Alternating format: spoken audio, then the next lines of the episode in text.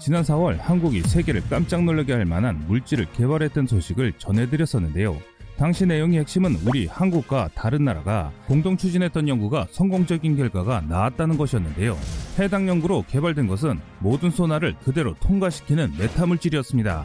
이 메타물질이 우리 한국의 잠수함에 적용이 된다면 바닷속의 진정한 스텔스 잠수함을 건조할 수 있는 능력을 한국이 보유한다는 것이었습니다. 이는 쉽게 말해 모든 소리를 그대로 통과시키는 메타물질로 잠수함을 건조하면 적성국의 탐지 체계에 발견되지 않는 잠수함이라는 것입니다. 바다의 왕자라고 할 수 있는 잠수함은 탐지부터 요격까지 정말 처리하기 힘든 까다로운 무기체계입니다. 스텔스 성능이 없더라도 기동하지 않고 해면 깊숙이 자리 잡고 있으면 탐지도 어려울 뿐더러 사전에 은밀히 숨어 있다가 적성국 앞바다에서 전투함들이 다니는 길목에 자리 잡고 갑자기 공격하면 대처하기란 불가능에 가깝습니다. 그렇기 때문에 각 나라들은 잠수함 탐지를 위한 여러 탐지 방법들을 개발하고 있습니다. 그중 대표적인 방법이 소나를 이용하는 방법입니다. 이와 더불어 다른 방법의 잠수함 탐지법이 있기는 하지만 환경적인 요인과 추가적인 장비가 필요하기 때문에 제한적으로 사용되고 있으며 가장 보편화된 것은 소나 체계를 이용한 탐지법입니다. 그런데 그런 음향에 대응하는 스텔스 물질 개발로 가뜩이나 찾기 힘든 잠수함이 더욱 찾기가 힘들어졌는데요. 한편 음향에 대한 스텔스 기술을 적용할 수 있는 메타 물질 개발로 한국뿐만 아니라 세계 방산업계에는 엄청난 파장을 불러일으켰을 만큼 그 파급력은 대단합니다. 이는 단순한 스텔스 기술이 아니라 침묵의 암살자로 가는 잠수함을 더욱 은밀한 전략 무기로 만들 수 있는 방법이기 때문입니다. 그런데 이렇게 놀라운 물질을 개발한 한국이 이번에 또 일을 크게 냈습니다. 한국은 여러 전투 체계에 적용될 수 있는 스텔스 기법들을 개발하면서 공개해 주변국들의 놀라움을 자아내고 있습니다.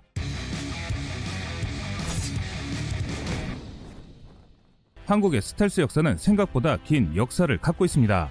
처음 스텔스라는 단어가 시작된 것은 1990년입니다. 걸프전을 통해 F-117 스텔스 전폭기가 큰 화력을 펼치면서 한국도 스텔스 기술에 대해 본격적으로 뛰어들기 시작했습니다. 1996년 1월 국내에서도 국방부와 공군, 해군, 그리고 국방과학연구소 전문가들이 모여 한국적 상황에 적합한 스텔스 무기체계 연구를 본격화했는데요. 다양한 스텔스 기술 중 항공 분야 기술을 담당한 곳이 바로 국방과학연구소 3체계 개발본부이며 1999년 7월 스텔스 형상설계, 재료개발 과제를 개시하였습니다. 이와 함께 스텔스 기술의 다른 한 축인 레이더 흡수 재료 RAM의 개발은 1997년부터 본격화되었습니다.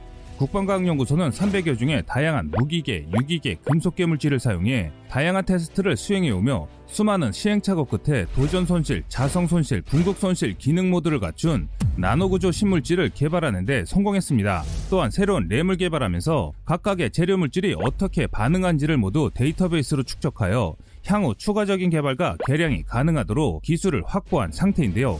이를 통해 국방과학연구소와 카이의 계획은 KFX 블록 1을 실전 배치한 이후 향후 블록 2 이후부터는 개량 사업을 통해 KFX의 내장형 웨폰베이를 장착하고 램도료와 기타 절연 재료 등을 적용함으로써 5세대급 스텔스 전투기로 거듭나게 할 계획입니다. 그래서 4.5세대 기본형을 블록 1, 스텔스형을 블록 2로 호칭하는 것입니다. 또 이런 내용을 전해드리면 KFX가 무슨 5세대 전투기고 무슨 스텔스 전투기냐라고 하시는 분들이 계실 텐데요. 우리 한국의 차세대 전투기 KFX는 진화형 기체이고 베이스 모델인 블록 1형은 세미 스텔스기이며 첨단의 A사 레이더와 전자 장비를 탑재했기 때문에 4.5세대 전투기라고 하는 것입니다. 한국의 여러 무기체계 중 신개발 물질에 대한 개발 소식을 알려드리면 갑자기 뚝딱하고 나오는 것이라고 생각하시는 분들이 많으신데요. 사실 현실은 그렇지 않습니다. 한국의 스텔스 기술도 마찬가지입니다.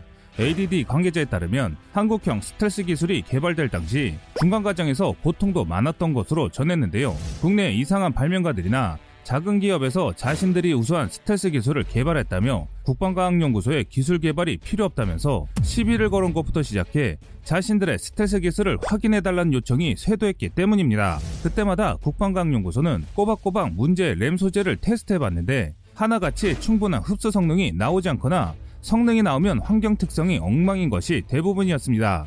즉 실험실 밖에서는 사용될 수 없는 기술들이어서 국가연 전문가들을 허탈하게 만들었을 정도였습니다. 이뿐만 아니라 한국이 스텔스 기술을 개발한다고 하면 무슨 한국이 스텔스 기술을 개발하냐고 하시는 분들부터 그래봤자 미국한테는 잽도 안 된다는 말을 하실 텐데요. 그런데 한국은 이미 십수년 전부터 미국과 동급의 성능을 자랑하는 스텔스 기술을 확보한 상태입니다. 이는 2015년 국정감사에서도 드러나 있는데요. 당시 정홍영 국방과학연구소 소장에 따르면 한국형 전투기 KF-X에 스텔스 기능이 들어간다. 그리고 이 기술은 한국이 그동안 스텔스 기능을 독자적으로 개발해 왔으며 상당 부분 개발돼 있다. 라고 밝히기도 했습니다. 그동안 우리 한국이 AD들을 통해 스텔스 기술 연구와 개발을 하고 있다는 것은 이미 어느 정도 알려져 왔습니다. 하지만 공식적으로 발표한 적은 없었는데요. 이는 한국이 보유한 스텔스 기술이 어느 정도의 능력을 갖고 있는지에 대해서는 군사 기밀이며 보안이었기 때문입니다. 한국의 스텔스 기술이 가시적인 성과를 보인 것은 2008년부터입니다. 이는 군 당국이 적의 레이더망을 피하는 스텔스 기술을 독자적으로 연구 개발한 지 9년 만에 핵심 기술 개발에 성공했기 때문인데요. 기술 개발 주관인 국방과학연구소는 전파흡수 재료를 부착한 F4 전투기와 전투기 축소 모형으로 실시한 지상 실험에서 양호한 결과를 얻었을 뿐만 아니라 스텔스 재료 및 무기 체계 적용 기술 개발을 위한 응용 연구를 진행해 스텔스 기능 구현에 필수적인 전파흡수 재료도 개발했습니다. 그중 가장 대표적인 스텔스 기술 중 하나는 국방과학연구소가 오랜 시행착오 끝에 개발한 한국형 RAM입니다. 이것은 세 개 대역의 주파수에 대해 광범위하게 흡수하는 성능을 갖고 있습니다. S밴드, C밴드, X밴드 대역으로 2에서 12GHz에 걸친 레이더 전파의 90% 이상을 흡수하는 강력한 광대역 전파 흡수 능력을 나타냈습니다. 국과연은 이를 검증하고자 2001년 4월부터 팬텀 전투기에 한국형 RAM을 도포한 이후 실제 RCS를 측정한 결과 예측한 수준의 RCS 저감 능력을 실증하기도 했습니다. 이 일을 계기로 한국은 2010년대 중반까지 스텔스 기능 구현에 필요한 모든 핵심 기술을 개발할 계획이라고 밝혔습니다. 또한 스텔스 기능 구현을 위해 필요한 핵심 기술을 2009에서 2023년 국방연구개발 기획서에 이미 반영됐을 만큼 한국의 스텔스 기술은 거의 완성 단계라는 것입니다. 현재 알려진 바로는 전투기와 함정을 포함해 레이더 전파를 최대한 피할 수 있는 스텔스 형상 기술도 확보한 것으로 알려져 있는데요. 한편 한국의 KF-X에 적용되는 스텔스 기술은 라팔이나 F-182F와 유사한 4.5세대 전투기를 목표로 개발을 시작했지만 향후 성능 개량을 통해 5세대 스텔스기로 발전할 수 있도록 초기부터 우선 RAS라고 하는 레이더파 형상 감소 설계를 도입했습니다. 이를 기반으로 국방과학연구소는 향후 KF-X 전투기를 완성한 이후 본기체에 한국형 램을 도포해 제5항공 시험장으로 보낼 예정입니다.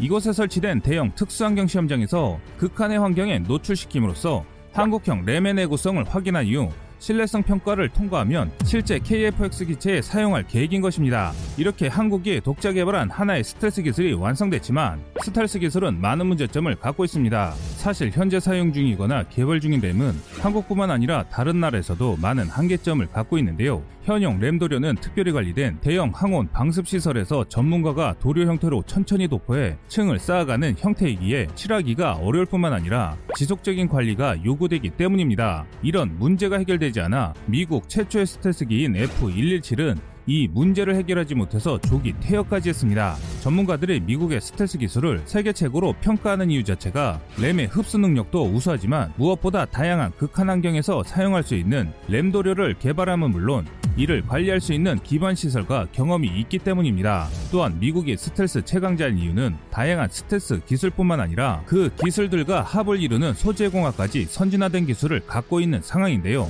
일반적으로 스텔스는 전투기와 정찰기, 함정 등이 적의 레이더 및 적외선 탐지기, 음향 탐지기 등에 포착되지 않도록 하는 은폐 기술인 만큼 전파 흡수 재료는 기체나 장비에 칠할 수 있는 도료 또는 필름, 플라스틱 소재 등으로 구성하고 있습니다.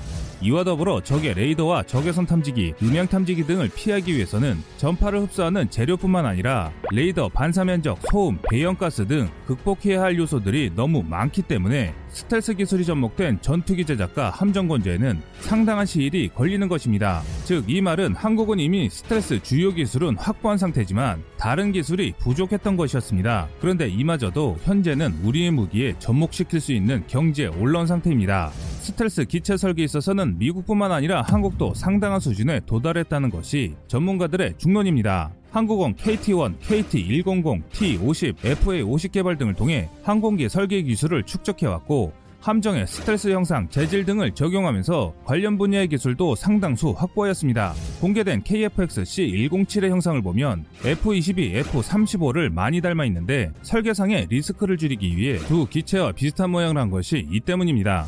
또한 내부 무장창은 연구를 시작한 것도 꽤 오래전이며 이미 C107 형상으로 검토가 진행 중이기 때문에 적용하는 건 시간 문제라고 생각되는데요. 다만 초기 양산 때부터 왜 적용하지 않았을까 하는 이유는 수출을 고려하여 저렴한 사양인 반매립형 무장을 개발해야 할 필요성과 내수와 수출 사양 간의 스텔스 성능 격차를 둬야 하기 때문입니다. 그래서 이런 이유 때문에 KFX가 폄하되기도 했습니다. 한편 2019년 파동에너지 극한제어연구단에서 나온 환경시험과 그래핀 양산 기술이 발표되면서 전 세계가 한국의 스텔스 기술에 관심을 쏟는 사건이 발생하게 됩니다.